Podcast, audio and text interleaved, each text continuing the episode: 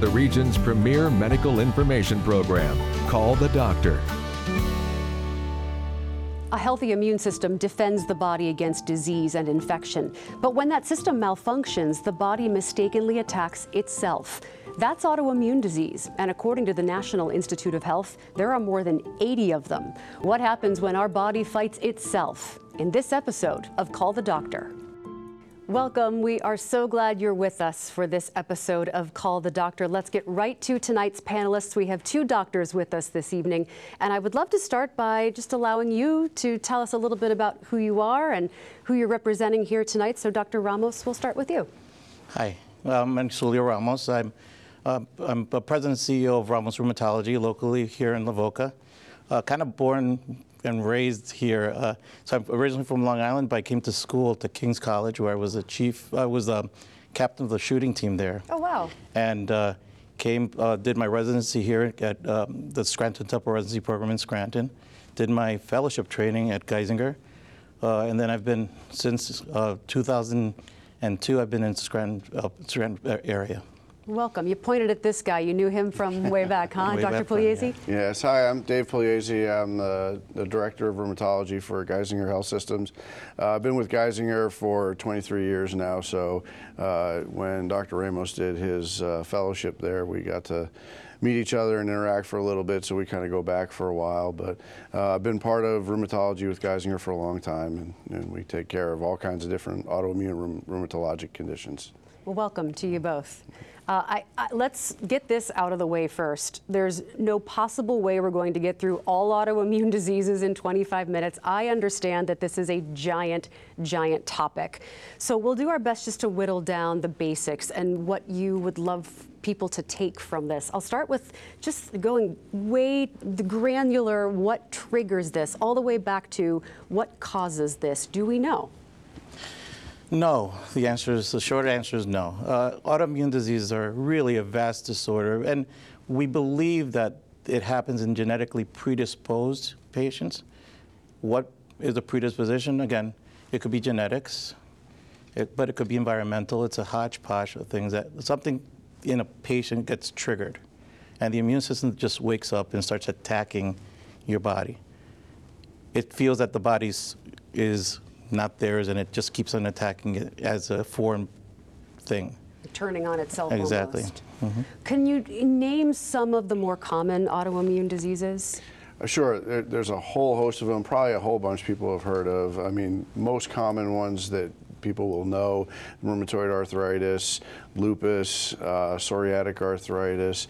Um, I mean, there's, there's probably thousands if we were to go through the list, but, um, but, but a whole host of different manifestations of autoimmune disease. And what ultimately winds up determining the diagnosis is how the immune system decides to target the body. Um, so if it decides to target the skin, we may call it psoriasis or lupus, depending on how it does it.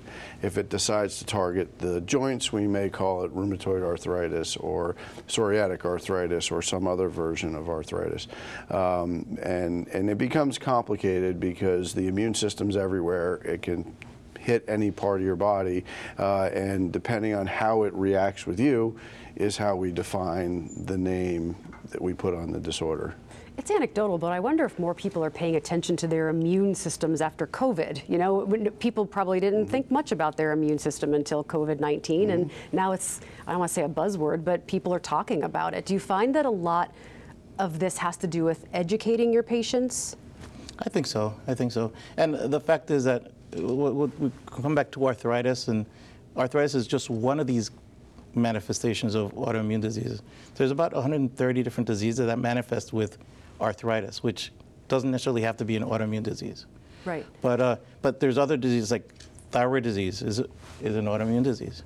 Uh, so, but I, I agree. I think it, you know you'll see it on TV more often where you see the commercials targeting the medications that we can use for the treatment of autoimmune diseases, and then that brings it up to the patient's family and say, well, maybe I do have psoriasis, you know, and do I have psoriatic arthritis? Let me talk to somebody about it. Uh, and it, we spend a lot of our time educating patients that uh, about those diseases as well. Are there some auto, oh, you were going to say something? Well, I think the COVID part is very interesting. Um, part of what makes COVID very uh, unique is it creates an immune response. Uh, and so people who get very, very sick from COVID, um, it's not all the virus's fault. Part of it is the immune system's fault. And so, in a lot of ways, COVID is actually an autoimmune disease. Um, and the challenges that we've had understanding who's going to get sick with COVID and who's going to get common cold and who's going to get nothing are the same kind of challenges we face with autoimmune disease. We don't know whose immune system's going to do what, but the people who get really sick from COVID, their immune system overreacts. And in fact, we've, in cases, treated those COVID patients with rheumatologic medications to help control their immune system and try and prevent it from doing the damage that we see with COVID. It does seem like there's a relationship in many ways between viruses and mm-hmm. autoimmune, and that So makes COVID sense. is the trigger. Mm-hmm. COVID is the trigger in somebody that's predisposed in some way, be it you know obese people or mm-hmm. or they have a predisposition to becoming very sick with something that is an insult. And possibly it would have just stayed there dormant all along, but something, you know, stressed out the mm-hmm. immune system. I mean, I'm, I'm asking, not telling, of Yeah. course, is that, Yeah. that that's, mm-hmm. that, Yeah, that's absolutely right. And, and what makes people feel sick when they get colds, viruses, bacteria is not the cold, virus, or bacteria, it's the immune system. So oftentimes there's a lot of challenge in figuring out is your autoimmune problem just your immune system or is there an underlying infection? Because ultimately, what happens with an autoimmune problem is your immune system's treating you like you have something infected, but you don't. And then we have to tease that out and figure out what the story is. if you have one, are you more likely to have others or develop others? Yeah, I mean, they, they immunity is kind of a challenging uh, uh, process. We we see certain conditions that kind of piggyback with each other, and it is not uncommon for a person who has one autoimmune problem to actually have another one develop or a couple of them and you know part of the the challenge in the conversation is do you have four different things or do you just have an immune system that's presenting in four different places? And uh, uh, some of that's splitting hairs, but the reality is, yeah, people who have one autoimmune problem oftentimes can manifest with another. Do you see that as, as well? Yeah, I- I- we, the, the perfect example is the undifferentiated connective tissue disease patient, where you have vague symptomatology, but you haven't developed the true autoimmune disease that's going to be fulminant. So, so they can develop, you know, when you have the, the undifferentiated patient, you may develop polymyositis or lupus or scleroderma, or there's different, different branches on that little uh, the trunk of autoimmune diseases. So it's something that we often say to patients, well, you know, we're going to see how you progress, you know, and often we have to wait. As we, as we were discussing, we, we deal, we're very comfortable in rheumatology with uncertainty.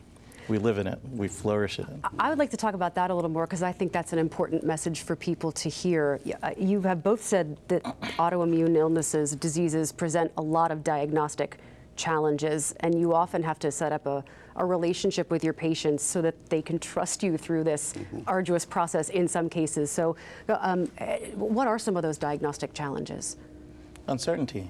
Uh, the, one of the most common manifestations of autoimmune disease is fatigue. Doc, I feel tired.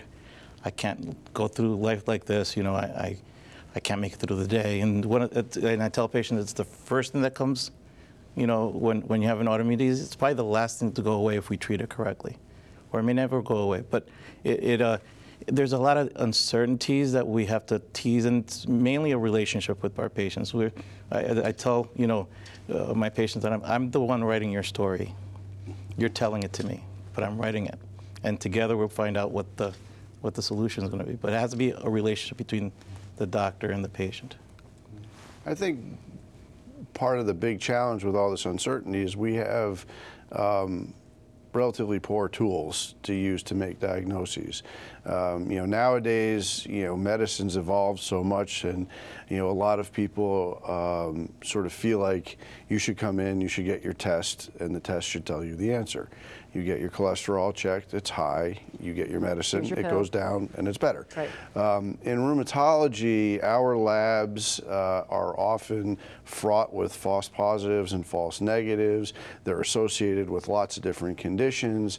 And so you come in and you say, I have these symptoms and I have these tests. They may not match. The tests may be false positives, false negatives, and it becomes very murky water. And that's where the relationship comes in, helping to understand the truths of the testing we have, the balance of what are your symptoms, how do they match, how do we justify that you have this lab or don't have this lab. Um, and a lot of times we make diagnoses, you know, sort of the old fashioned way based on history and exam. And it's sort of uh, the hallmark of what we do in rheumatology is not the CAT scan and not the blood work. It's the history and the exam that tell the story, and we try to make everything else fit around that. What are some of the bigger misconceptions that you hear in your office?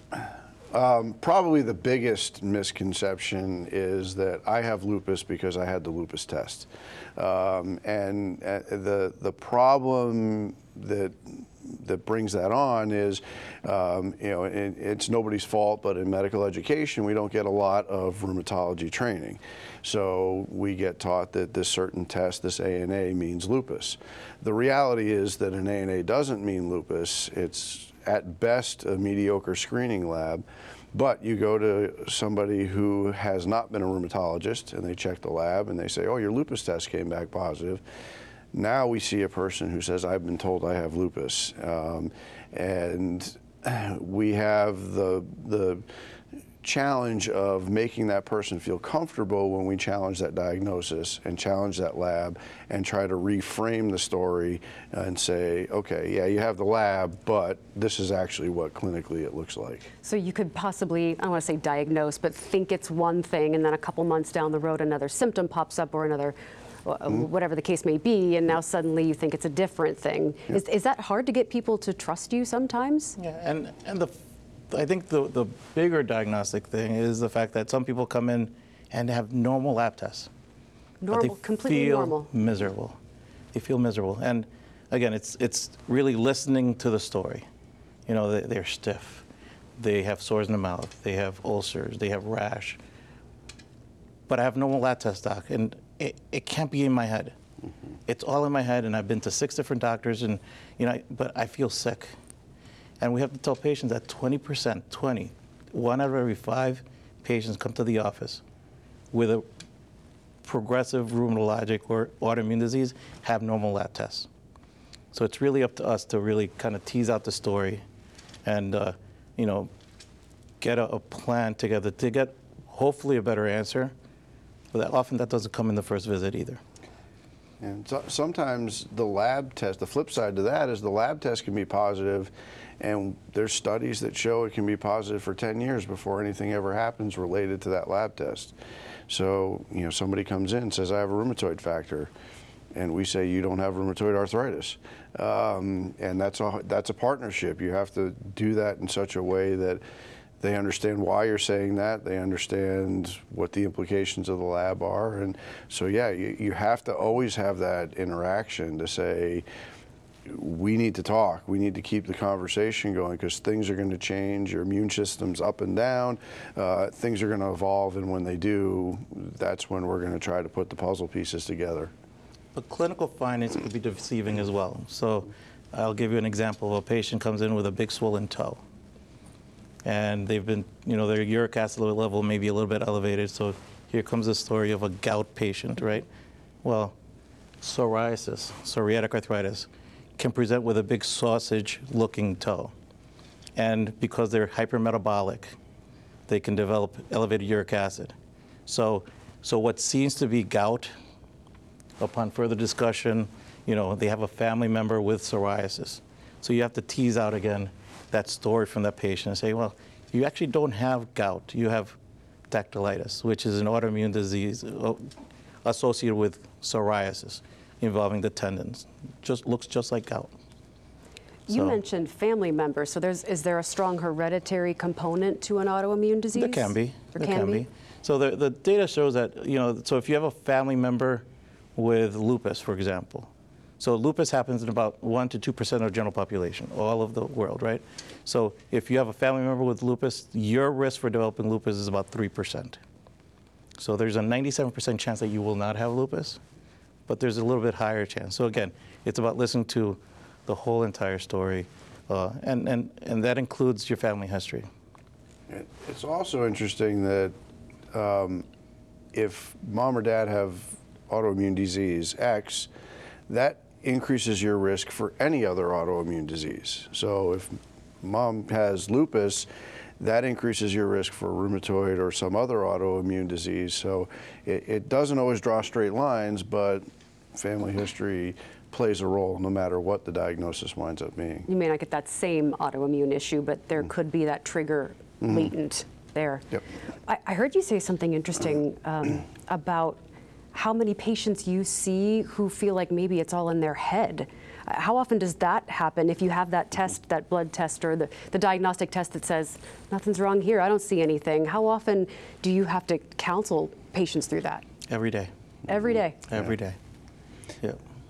It's it's a difficult it's a difficult for particularly for patients because again these patients have seen six different specialists, and you know they've seen the, the physical therapist, they've seen the chiropractor, they've you know seen, and plus they've also seen you know patient other, their friends who've diagnosed them through Google, you know, and uh, and they, they come in with what they feel the answer is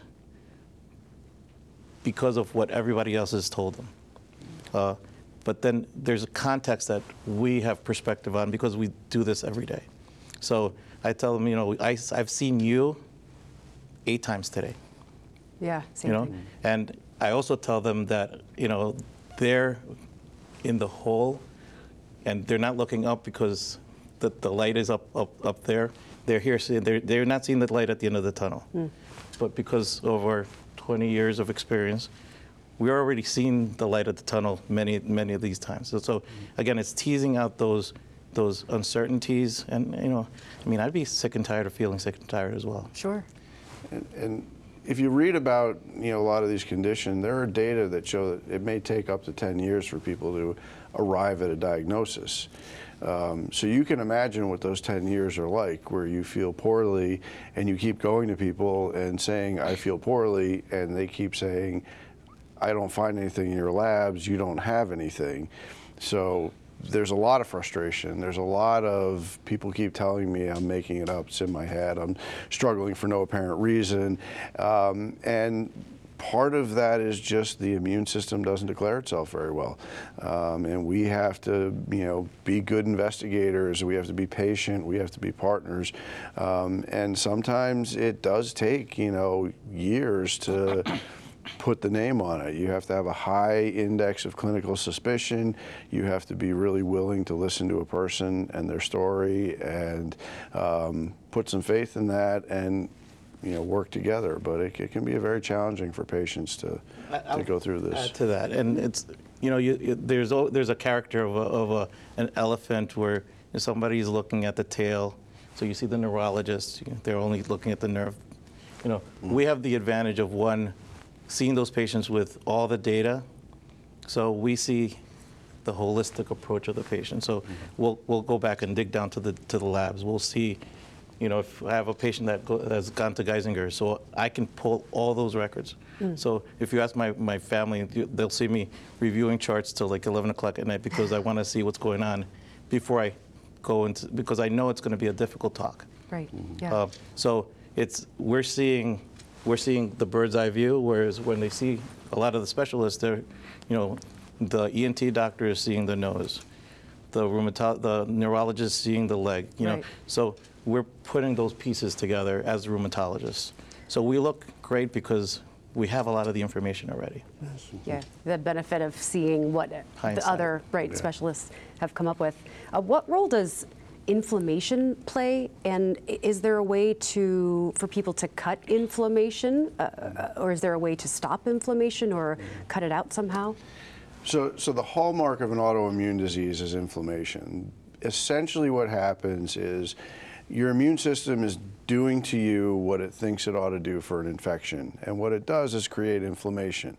Um, if you envision cutting your hand, it gets red, hot, swollen, you know, and sometimes there's pus that comes out.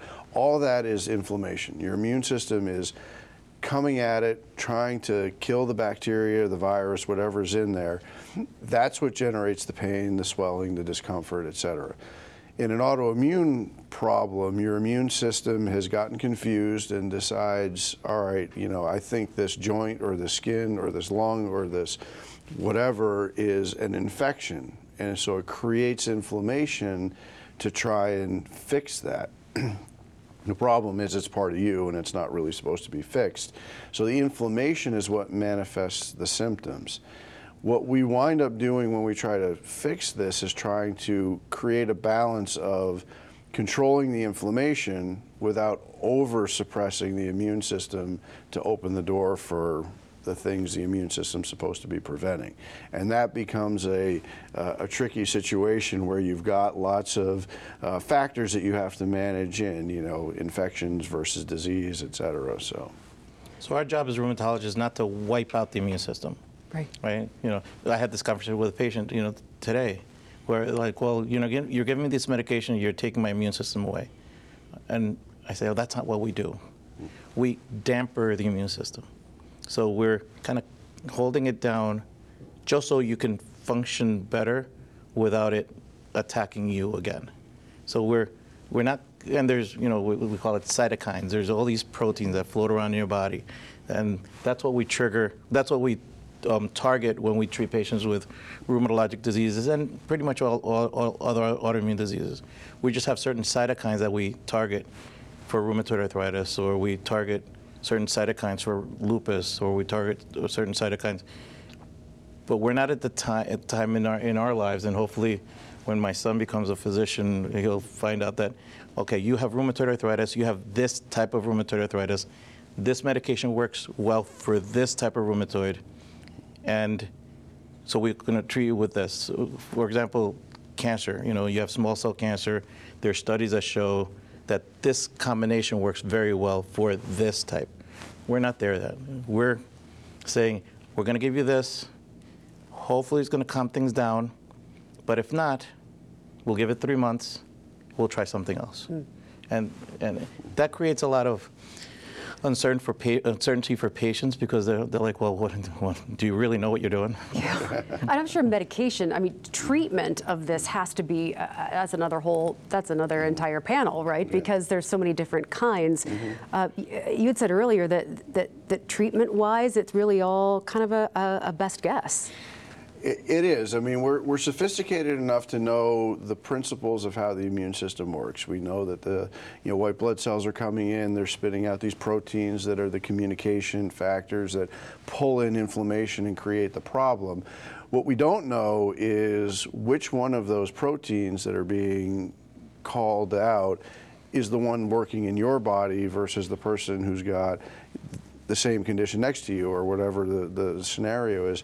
Um, you know, everybody may look the same from their clinical manifestation, but inside we have no way of knowing which one of those, you know, drivers is the right one. And all these studies that we have show good success, but you know, if you look at the data, they all show somewhere around you know 70% get a good response, and even as you get to great responses, those numbers get lower.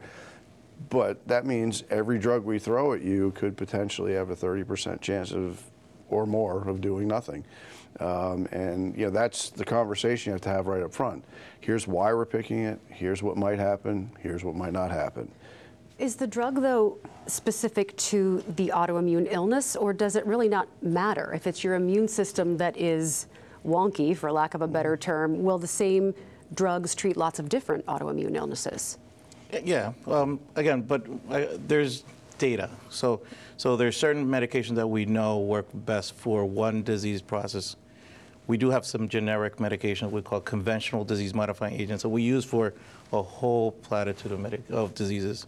So methotrexate, for example, is something that we use for lupus, Sjogren's, you know, rheumatoid, psoriatic. So we have some that work, but then there are some that are FDA approved only for the use of certain medic, so certain disease processes.